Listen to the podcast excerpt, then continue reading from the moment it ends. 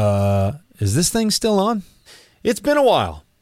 This show's been on hiatus for a couple of months. I told you that Doug and I were going to put something together, the likes of which you had not ever seen before, and I still plan to do that. But it's not going to happen in the immediate future because I've got bigger things on my plate right now. So, what I wanted to do was, well, something. And uh, Doug and I started talking, and he said, Hey, um, Hey, remember the Deeper Thought podcast you did a couple of years ago? Doug and I decided that we could go through some of those episodes. Over the next several weeks, several months, you're going to get access to what you previously weren't able to. Hopefully, this little provocation will help you sell something that you haven't sold before. And uh, stay tuned for these episodes as they drop week over week. I think you're going to take something away from them. I know you're going to be entertained by them. And uh, I just, I can't wait to talk to you again real soon. There are a lot of stereotypes in the world of sales, and I think they hold people back more than they prop people up. We're going to start breaking them down right now. My name's Jeff Bajorek, and my career in sales has been a hell of a ride. And I want to bring you along with me. If you prefer to sell things at a premium, if you never want to win a deal on price, rethink the way you sell. Welcome back to the show. My name is Jeff Bajorek. I'm your host, and I'm here to help you rethink the way you sell.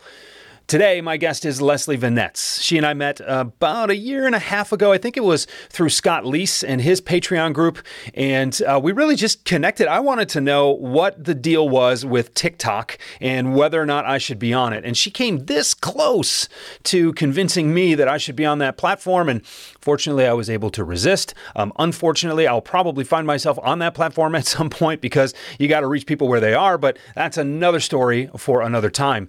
Uh, she and I set up a call uh, not too long after that, and what should have been a half an hour or so turned into uh, a little over two hours. And we've just really connected. We've collaborated on a couple of webinars and some other projects. I'm going to be a featured guest on her book club uh, later this fall. So uh, she's someone I greatly respect. And if you're not following her, then why not? Because she's on like every platform and has a bazillion followers. She's worth following. And you're going to find out why in this conversation. We're going to talk about stereotypes. We're going to talk about the difference between introverts and extroverts. We're going to talk about the difference between men and women getting into this profession and some of the long held beliefs that you need to start questioning, especially about whether or not they're serving you. And this is an important conversation as it relates to selling like you, because if you think you have to be someone else in order to be successful or effective, well, that is the thing that is holding you back. And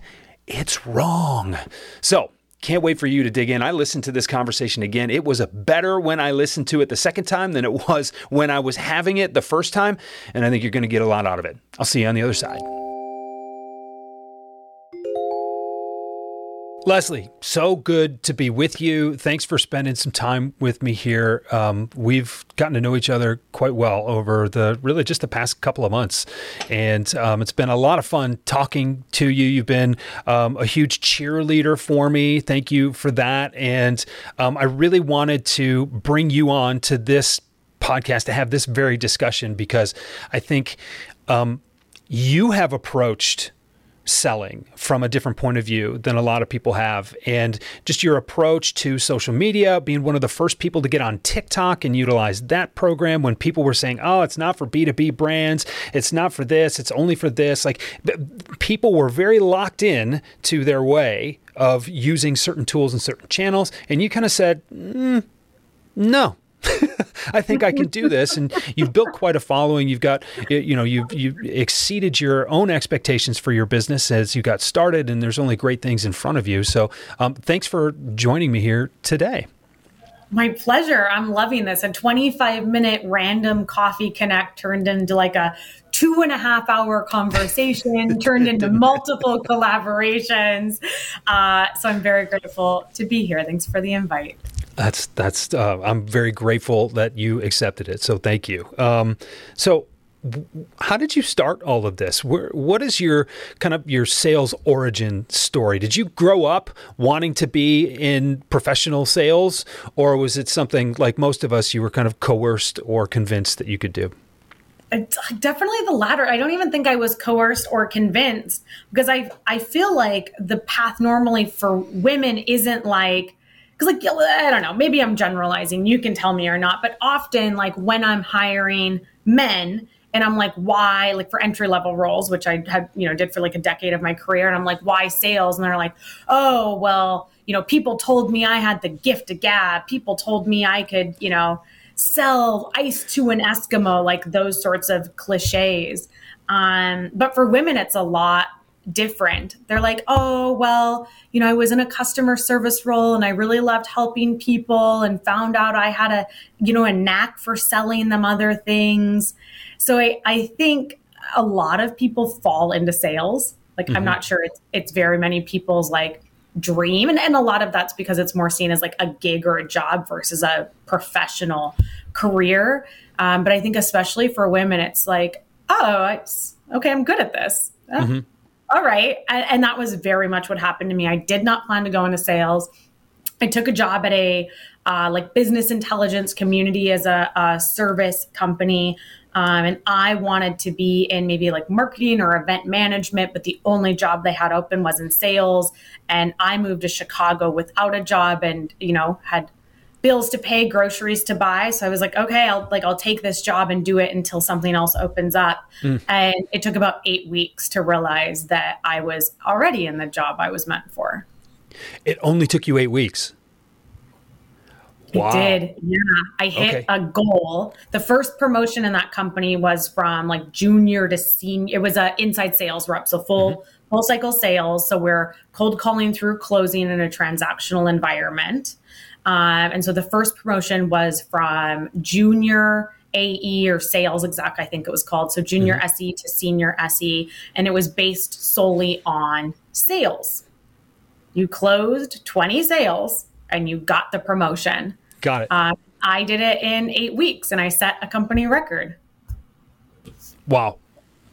So you went from, okay, I guess I'll do this because food is good and then all of a sudden over the course of two months you're like oh yeah this is where i was meant to be what was it about this position obviously the success I mean, there are a lot of things that you're good at, Leslie, that you don't do professionally, right? And that you wouldn't even consider doing professionally, right? So, I mean, I was, I was good so at it. Like, that's to dare you to name one. No, you weren't. so, but uh, like you don't do TikTok professionally. I guess you kind of do TikTok no. professionally. You know, I mean, but there are things that you you do Please well. Like we, contact me for TikTok professional advice off the back of this. Right. Uh, okay. Fine. I'll keep going. Right. You know, we've talked about some of the projects you do around your home and and things like that. Like you've given yeah. me kind of a virtual tour of the place that you live. You get you're very well decorated. You're very stylish. I'm like there's growing plants. I'm a great yeah. plant. I am not a horticulturalist. The things that you can do with good southern exposure, though, right? Like that's important. So you know, but so uh, just because you're successful at it doesn't mean you want to do yeah. it professionally. Like, what clicked about the position for you that that you're like, okay, now I like it and I know I'm good at it, or was it okay? I'm good at it. Do I like it? I mean, and eight weeks is nothing like yeah. we we still have you know the, both of us each of us you know, we have decades left in our professional careers. You, you know, like why did you know so soon? Because I'm just going to bury the lead here. I didn't know nearly as soon, as quickly as you did. Yeah. So I mean, I think part of it is that it was a transactional environment, right? Like if I was in a longer sales cycle, cycle environment, it would have taken me a year or two years to close 20 deals. You don't have yeah. those early wins. And part of the reason a lot of people love being in sales, I'll speak for myself, is that like adrenaline rush mm-hmm. of winning, right? So that's like eight weeks of just like banging out those wins and that constant adrenaline rush and like the recognition of doing well and being at the, the top of the sales board. So I think that was a part of it.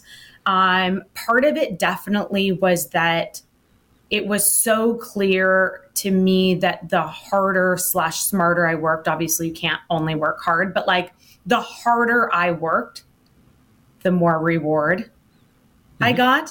Mm-hmm. And I had not found that in other roles. I mean, I, I'd been working since high school, so I'd been working for like eight years at that point. I'd, I'd not ever seen that result before. I mean, maybe right. in like wait for seeing a little bit, but like it's it's pretty like A to B when you're in in sales. Yeah. Um, and then I would say part of it, Jeff, was that it seemed to come easier and more intuitively for me than the people around me. Okay. In that you just saw them struggle with things that you found to be second nature to you, or yes. or is it just did it just come back to yeah I got promoted in eight weeks and it took you eight months? No, know, definitely like, like the the intuition of being like why would you respond that way? Mm. Or like, why would you have not asked them another question so that you could have understood? Like the the things that were like, well, of course it would make sense to follow up on that objection. Or like, obviously they're not that interested if they won't agree to another time to speak with you. Like things that seemed very obvious to me. And I think a lot of them were rooted in some of those soft skills, right? Like I'm naturally very curious. Mm-hmm. I am a person that leans towards a like a drive and a tendency to help. I am empathetic. So I think like a lot a lot of it was like I was harnessing skills that I didn't know were skills. Mm. Were you always that mindful? Because you you have to be mindful to a point where you start to actually be able to put your finger on those characteristics, right? Right? Like it's it's one thing to say like, well, why didn't you do it that way? Right? Like I come from a family of people who are like, why didn't you do it that way? Right? But like it's one thing to say that, it's another thing to say, I would approach this in a completely different way. I think that's probably valuable, and I'm noticing that other people aren't like it. You know what I mean? It's not just this confrontational mm-hmm. kind of like, huh? It's it's really it's it's to go within yourself and say like, oh, I'm doing this different, and I'm good at it. Yeah, yeah. So I mean, in the role, like I'm, you know, this like young, young buck, fresh out of uh, Montana in the big city, Chicago. So I was I was heads down. Like mm-hmm. I was, we were on open sales floor, so I was hearing and watching what other people were doing and then realizing I was doing something pretty different and it was working a lot better for me. Um, so I, I was not at that point, I don't think, trying to help others. Mm-hmm. I was just, I was there to be like, how can I get the oh my gosh how can i get the money to pay my bills um, don't, don't, worry folks everything's fine over right. here just cameras and microphones crashing on us that's all it's no, big, no deal. big deal it's no big deal and this is why i say don't reach out to me for professional tiktok advice i'm not I'm not as great at it as you think.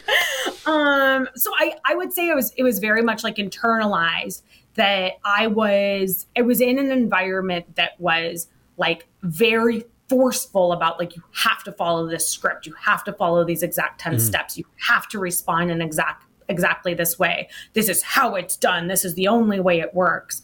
And i was sort of like going around the system and finding my own way. Um, and i was getting like I, like people were angry at me. I got written up. I remember like very like very distinctly remember remember uh, getting written up like it was probably right about that time, like seven, eight, nine weeks in the company.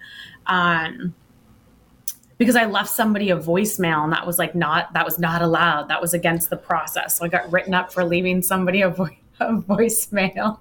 but, wow. But I wasn't I wasn't being confrontational about um, like you should do this because it works for me.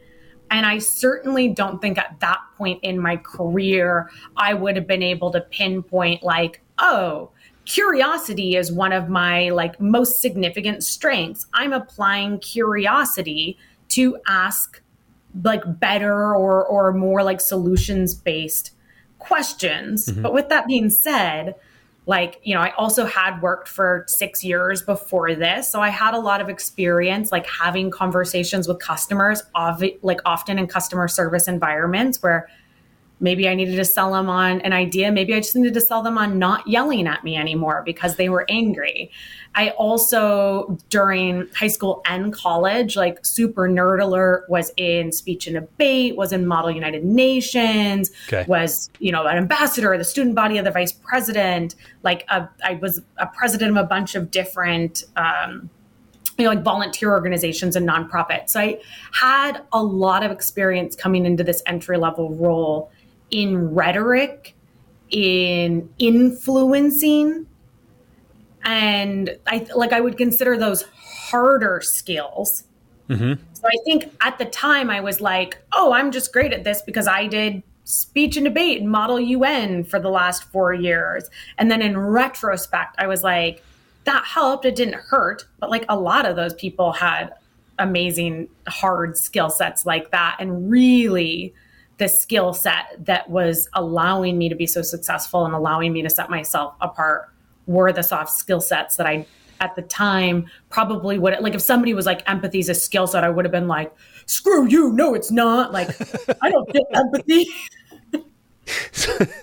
Clearly, um, well, it's it's interesting when you talk about speech and debate, and you talk about Model UN, and you know, like I was on the National Honor Society when I was in high school. Um, but it's but you, you think about like parliamentary procedure and formal structured conversations. You learn how to present your points in a way that they're thorough and complete, and there's even a bit of an arc to them. And so, mm-hmm. some of that stuff you're kind of preparing for or you're you're you're developing skills that will help in a sales career, even if you're not preparing specifically for yeah. a sales career, and um, that's that's really that's cool. Um, you said something. You said a couple of different things, um, but this is one that I have never talked to anybody about, and particularly with regard to your origin story, you said it's kind of different for men and women to get into sales.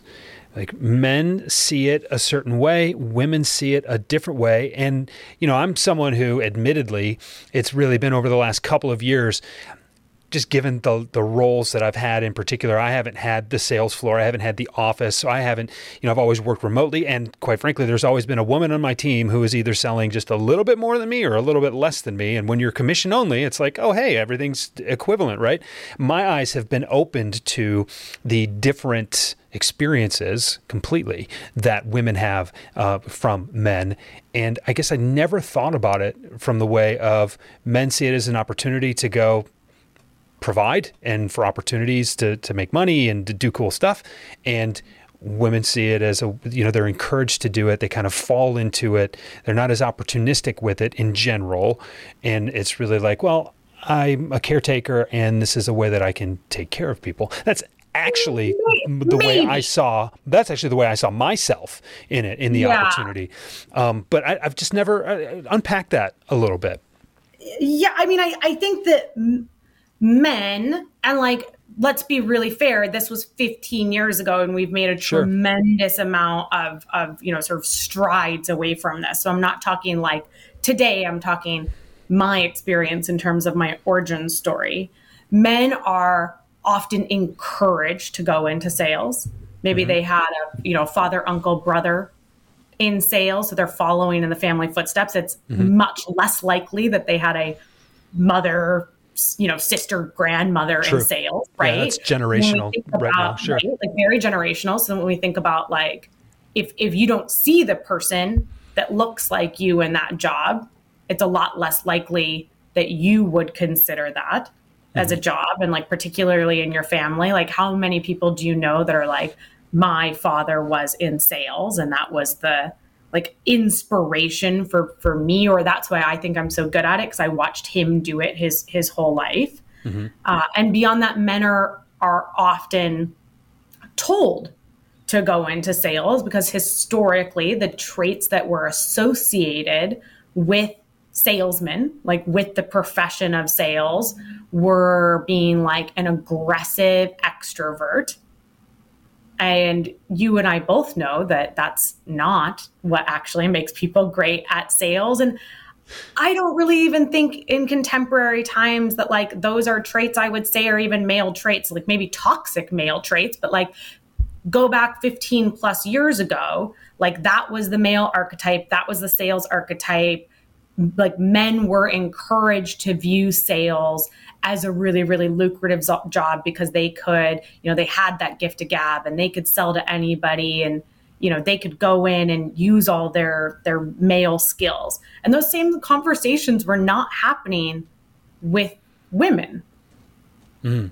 So I think that's a pretty significant difference. And like having, I mean, having interviewed literally thousands of men and women for like those, I don't like to call them entry level, I call them ground level because they are the ground, the foundation of the success of the organization. But like having, you know, interviewed thousands and hired hundreds of folks in those, those sort of ground level positions, it is my experience that it is much more often that women like truly stumble into sales. Mm. Not like I didn't think this is the direction I would go, but then I graduated and somebody told me I should try it.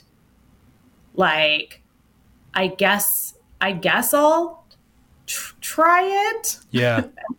and now I think we're changing that that dialogue. Like now I think the dialogue is that women should take up space in sales. We know the data shows that women on average are better as sales professionals and sales leaders at like you know with 3 to 12% you know higher return rate depending on the you know the job they're doing in b to b. Um, we have a lot of amazing like sdr schools that are actively like pursuing and encouraging women to get into sales especially tech sales. I mean that's why i started tiktok. Like one of the huge motivators was for me to have a place to go where I could talk to the next generation of sales professionals. So, what does it mean to sell like you? Well, in short, it means more pipeline. It means bigger deals that close faster and more often. It means more customer loyalty, so there's less churn. And it means a culture on your team where winning is expected and everyone's having fun. Now, if this sounds like something your team needs, go to jeffbajorek.com forward slash services and find out how I use this approach to help teams like yours create world class results. Now, back to the show.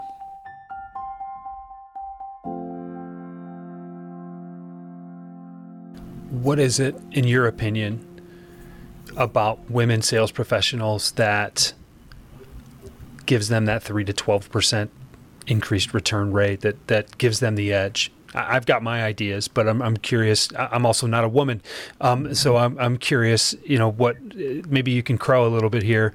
You know, but what is what are those those traits? And, and I want to be careful too because th- these are, we're, we're painting with a broad brush here, and, yeah. and that needs to be said. And, and it's not specific to every person. There are people all over the place, but you know, generally speaking, it sounds like there's something that maybe isn't it sounds like something that's more cultural than than genetic or or specifically you know gendered to men or to women. It, this is a cultural um, aspect of things because of the for the same reason that there are a lot of to what you just said. Well, there aren't very many people who have a mother or an aunt or a grandmother who was in sales before, but there are cousins and uncles and fathers and, and things like that. So what is, mm-hmm. what is it about that culture?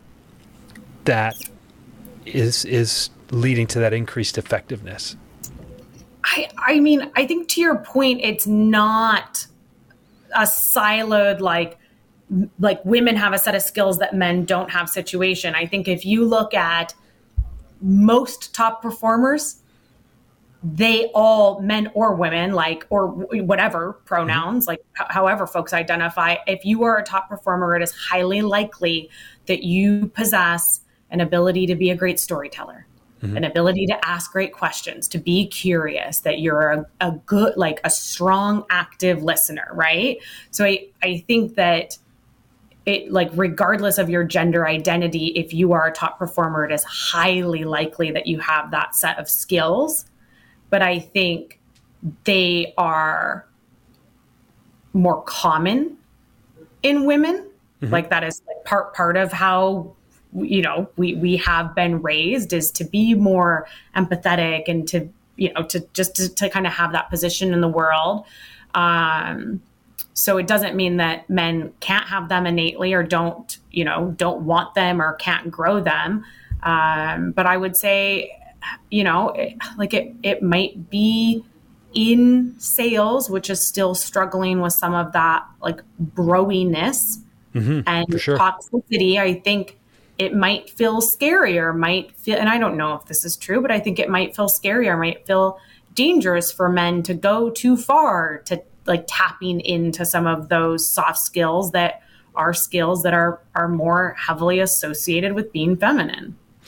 It's interesting you talk about fear. It's a perfect segue because it's the idea that you know what the right thing is, but you're still hesitant to do it. You you you feel like uh, this this just feels like the right thing to do, but I don't see anybody doing it. And so what that does mm-hmm. is it scares people from doing it when that's really your indicator that you should go and do it. Um, you know, and, and you talked a, a, little earlier about your intuition and recognizing some things. You also talked a little earlier about how you were written up for being insubordinate, right? How dare you leave a voicemail, Leslie? We don't do that around here, right? And and it's like, well, wait a second. This just makes sense. So I think every top performer has this point in time where they recognize that that little voice in the back of their head or that that mm. feeling in their chest or in their gut is like I should be doing this and I can't suppress this any longer. I got to do it and I'm going to do it. What was that experience like for you? When did you recognize it? Eh, did you like at the drop of a hat or maybe not the drop of a hat but did you decide to flip a switch and go that way or was it more of a you wore yourself down to the point where you're just like, okay, I guess I better try this. Like, what was that yeah, journey very, like for very much the latter. very much the latter. I think it was, it was probably Jeff like, um, like a bunch of like mini steps mm-hmm. to figure out how to to be true to myself. And I think like every year in sales, I gained more experience mm. and I gained more confidence mm-hmm. to to be like, no, this is this is the way this should be done. Like this is what works for me. This is what feels right for me. This is most importantly what best serves my customer. So this is the way I'm going to do it. But you know, certainly like you know, 22 year old Leslie wasn't like storming up to their 60 year old male boss to be like, I don't know, Tim. I think with my seven months of experience that you have this all wrong. So no, I mean it was I think it was definitely an evolution of gaining the the experience and the expertise, mm-hmm. which like you you can you know like know know what feels good or bad. You can know what feels like icky or uncomfortable.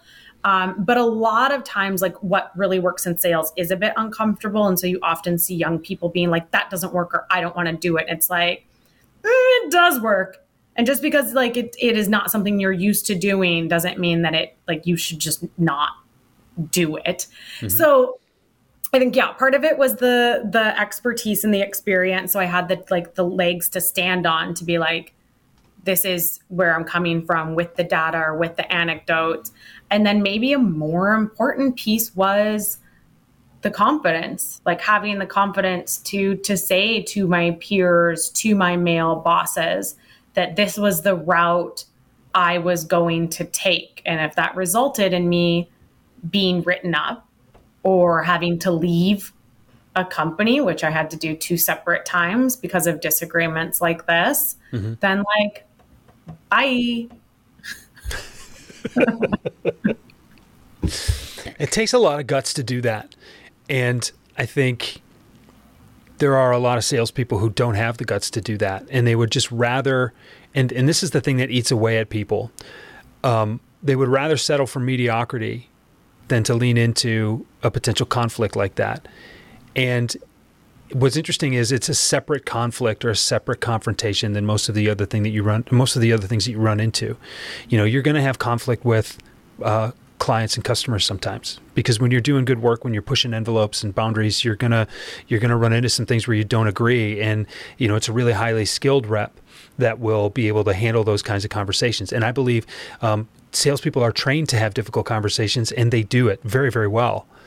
Um, But it's interesting when it comes to something like this, when it comes to something like trusting your intuition, when it comes to something like, well, I know what's on the other side of this intuitively, to use that word again, is really kind of scary. It's probably the best version of myself, but that mm. terrifies me. It's a different kind of conflict altogether.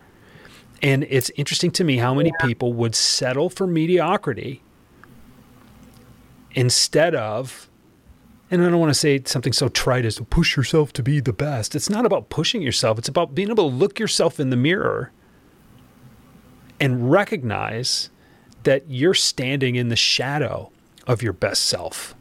Mm. And if you can just get through that shadow, you have no idea how amazing things could be. But that is the most terrifying experience a human being has. I think that's that's where the the crossroads of selling and humanity, you know, really is. You know, we're, mm. we're thinking about um, personal development and, and so many other things.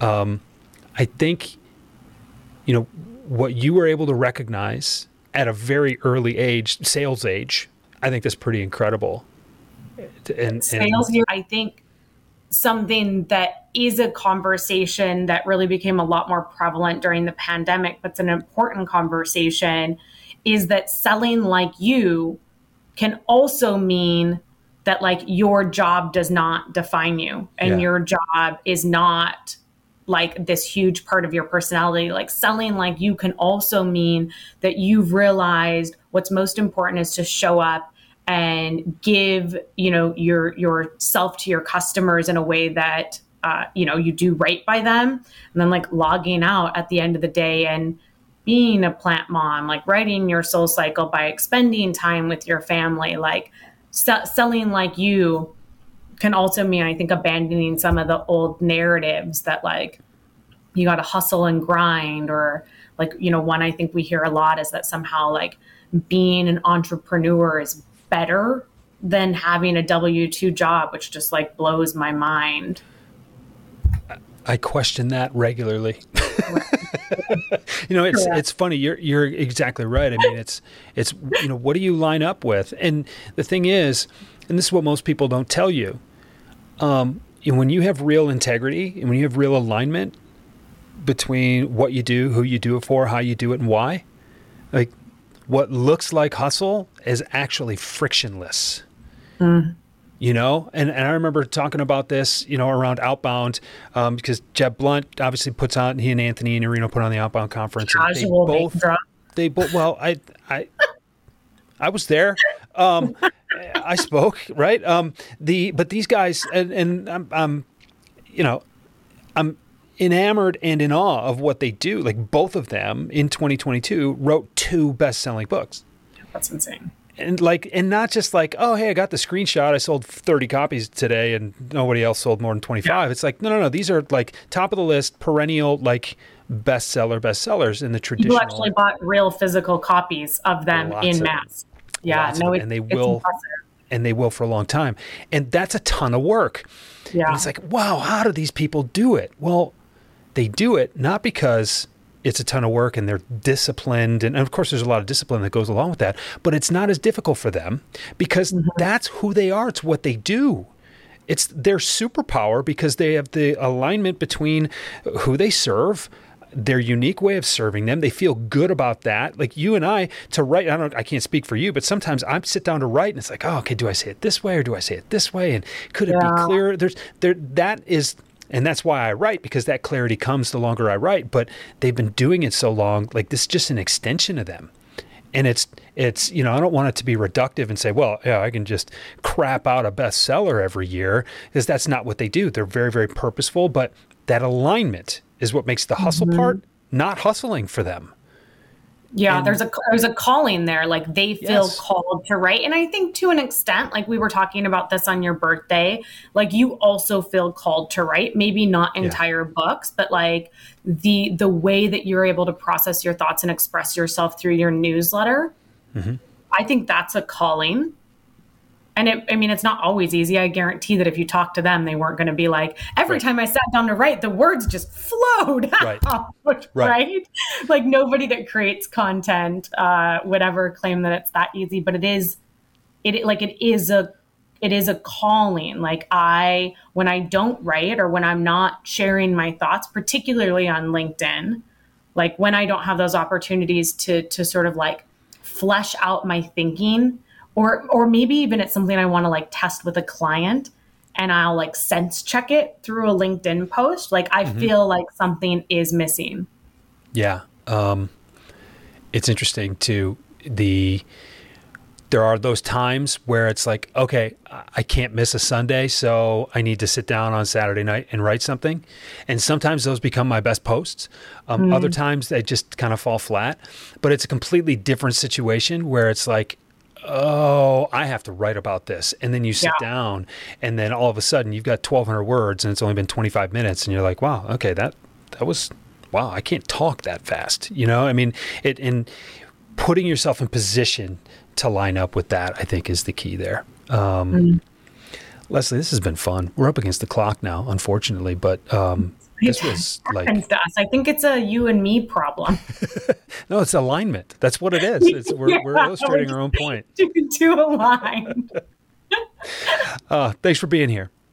It was my absolute pleasure. Thank you for having me.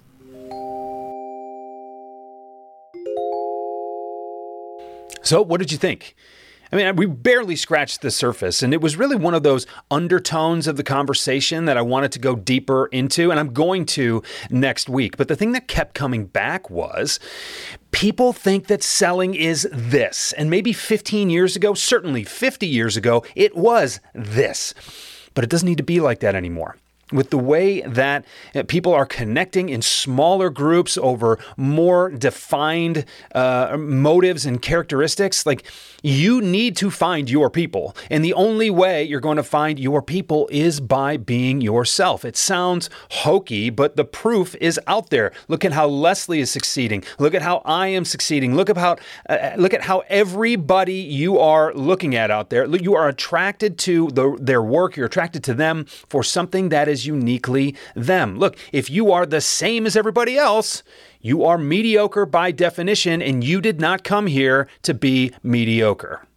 So I'm going to dig into this a little bit more next week. I've got a lot of ways that I want to really kind of approach this subject, and there's no way I can do it all in 12 minutes on a podcast, but I'm going to give it a shot. And uh, this is a conversation that we're going to extend, obviously, uh, throughout this podcast and everywhere else where you might follow me or you might follow Leslie on social media. The links to find her everywhere she is are in the show notes, as well as a link to that Patreon group for her business book club. Uh, again, I'm going to be a featured contributor contributor in October, and I'm really looking forward to that. Thank you, thank you, thank you for spending the last 35 minutes or so with me. I appreciate you listening because you've got so many choices out there. If you want to dig into this content a little bit more, this show is in course format, totally free at rethinkthewayyouSell.com. I think you're going to like the way you can approach it. You can approach it season by season, lesson by lesson, if you'd like. And uh, it's a great way to comment and share and uh, really share your uh, thoughts, opinions, and even your questions. So if you have something you want to say to me, go there. That link will be in the show notes as well. And I will talk to you soon. Rethink the Way You Sell is a Pod About It production. It's mixed and edited by Doug Branson, with music by Blue Dot Sessions and Doug Branson. This podcast is masterminded by Jeff Bajorek.